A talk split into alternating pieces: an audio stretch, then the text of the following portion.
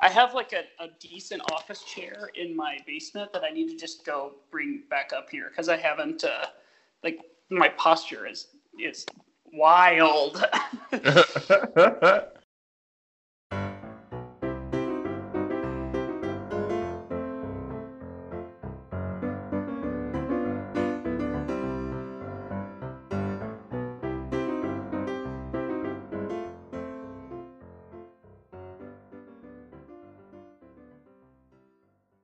Welcome to Curtain Calls. My name is Tony Smith. My uh, guest today is a good friend of mine who does uh, some really interesting things. I know him as a comedian. Uh, you're going to know him today as a, a bootleg toy maker.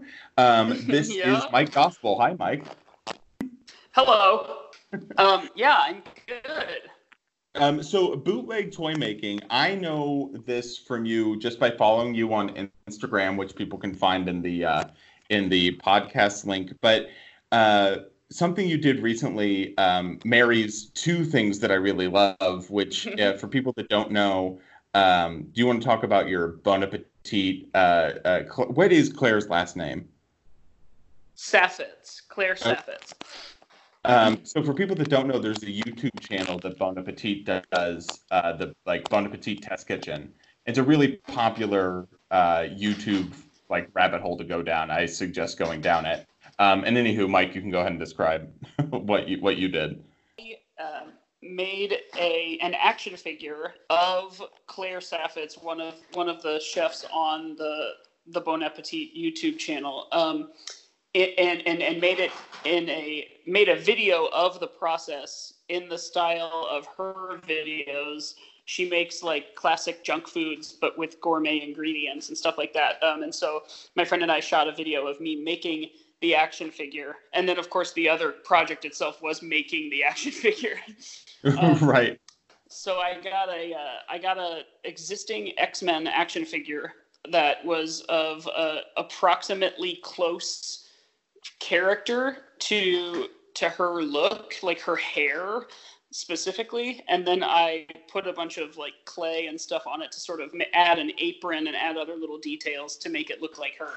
Um, and then I I built a little box around it and poured uh, liquid rubber to make a mold, and then I made a bunch of individual plastic casts through that mold. I've made like 30 of them at this point. Have you you've made up to thirty? That's a lot. Yeah, my goal uh, the when we were making the video was to make 10, Right. and then um, the video kind of just exploded, and yeah. I mean, what's are it all at like- now? It's got like a quarter million views at this point, right? it's it's like a hundred and thirty something thousand, but like. okay. a not insignificant amount. And Well, a quarter million by the time people are done with this podcast. So That's that may well be. Yeah. Um, and it just sort of exploded, and people were all like, "I want one. Where can I get one?" So then I had to sort of really quickly. In fact, you were one of the first people to reach out to help if I needed it on like how to sell things online. um, and so I'm like trying to figure all that out, like make like an online storefront. And meanwhile, because I'm shut inside all day, I have another like 20 that are mid uh, mid paint. wow. They're So all how- about halfway painted. How long does it take, like, start to finish, to do one? Um, I need to I need to have an answer to that because I, I need to like figure out the economics of it because I don't have a good answer right now. I, I would say that I painted one color. Each one probably has like five or six different colors on it, and I painted the first coat of one color on like 21 of them last night, and that took me probably two hours Okay. um, or maybe maybe longer. Um, so dividing that out, I mean, each one by itself probably takes me like three or four hours a piece, yeah. Okay. which is Um, just completely insane. and you, you get you get really in the details. I mean, there's uh, in your particular action figure. Do you make pop tarts for each one? yes, I forgot to mention that was another part of it. That um, each one has two little teeny tiny pop tarts that are smaller than like a pinky nail, um, and each of those has like white icing and then a bunch of little teeny tiny rainbow sprinkles. so, So uh, you I forgot about those. Yeah, Exactly, a classic strawberry. right. Uh, so what got you into bootleg toy ma- It's one of those things that I didn't know it existed. Totally. Um, I it, that's a two part answer there. The the first part is like probably ten years ago. Um, there was this Bravo TV show. It was sort of Project Runway ish, but it was for just studio artists. Um, Okay. so it had all these different people and it had painters and sculptors and performance artists and all these just very different things and each week they had them do a different task sort of like project runway. It was a very short-lived show um, for that reason because they're all so different disciplines and how can you compare apples to apples? But um, one of the characters on that show one of the artists did this thing and his name is the Sucklord.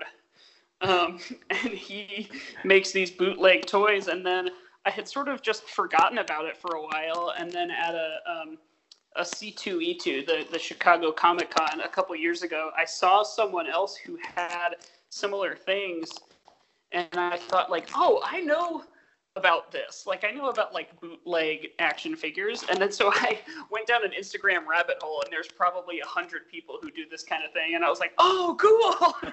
It can't be that hard? Now, is the first one you did this R2-D2? Um, yes, that's the first like um, toy. In fact, the first um, like rubber mold I ever made was of a plastic, uh, like just like a realistic yet fake shrimp um, that I that I had from my office. We we had to buy a bunch of like fake food for a project my my company was doing, and uh, I ended up inheriting all this fake seafood, and I made a I made a mold of a shrimp, and then I made a bunch of plastic shrimps, and then I was like, okay, cool, now I can make an actual action figure. I don't know what I'm gonna do with these. Um, so this is uh, really fun. This this video entertained uh, my wife and I for like like you know we, we were you know you're always debating like what do you want to watch. This was like a really great 25 minutes where we didn't have to argue uh, what we were going to watch. So I highly recommend that people see it. Um, anything else you want to plug? Um, hmm. That uh, the the YouTube my my YouTube channel. I'm sure it's in the description or whatever, Yep. or the the link. But uh, Word Gospel 09, and then I also have a podcast. I guess I would plug that. Great. Tell Um, us a little bit about that. Yeah, it's called How Star Wars Is It? Um, Mhm. it is hosted by me and my friend Josiah Robinson, and uh, we are attempting to rate and review absolutely everything um, in the whole world uh, movie, TV show, whatever. But not about if it is good, particularly, or bad. We're not. We're not about quality. We are about um, if something is in fact Star Wars or not. So that, that's perhaps a little bit of a reach in terms of like easily to access. but like for instance, the Star Wars movies all got pretty high scores, but um, pumpkin spice lattes, as it turns out, are not very Star Wars. Okay, I love I love this concept. Can I? this is a quick exercise. Can I throw like five quick things at you, and you could like rate Oh, what Star Wars it is? Absolutely, it'll be from one to ten. Um. Okay. So, how Star Wars is it? Lightning lightning round game. Um. A mini fridge. Uh, I have seen a Harrison Ford Han Solo frozen in carbonite mini fridge before, so I'm gonna say five. Five. Okay. Good. Okay. Right. Okay. That's the perfect baseline. Right in the middle of Star Wars. Um. An owl. Oh, uh, uh, uh, five. Five. Okay. Yeah. oh okay, no. owl- an owl and a uh, and a mi- and a mini fridge are the same amount of Star Wars. Um, yeah, I think so. And they're actually probably both actually four. Let's say four for both of those. They're both. Okay. yeah. Um. A a grilled cheese sandwich. uh, three. Three. Why three? Um. Uh, I don't know. Okay. Good. Good. no, okay. it's probably a four. Every, I don't know. I think it's. I, I think it's because I find uh, grilled cheeses to be universally uh, acceptable and and liked, and Star Wars is far more polarizing. Oh, okay, okay. Ooh, interesting. Um, what about the ice cream of the future, Dippin' Dots? Oh, wow. That that's definitely higher than grilled cheese. Um, it's weird. It's unnecessary. It, it's circles. There's a lot of circles Right. in Star Wars. Um, it's futury, but not really. I'm gonna Yeah. have to give Dippin' Dots the highest score yet of this round, and just comparatively to the others, I. I I hesitate to give it anything above a five, but I think I might. I think I might say Dippin' Dots are six. Yes. Okay, I'm gonna take that win.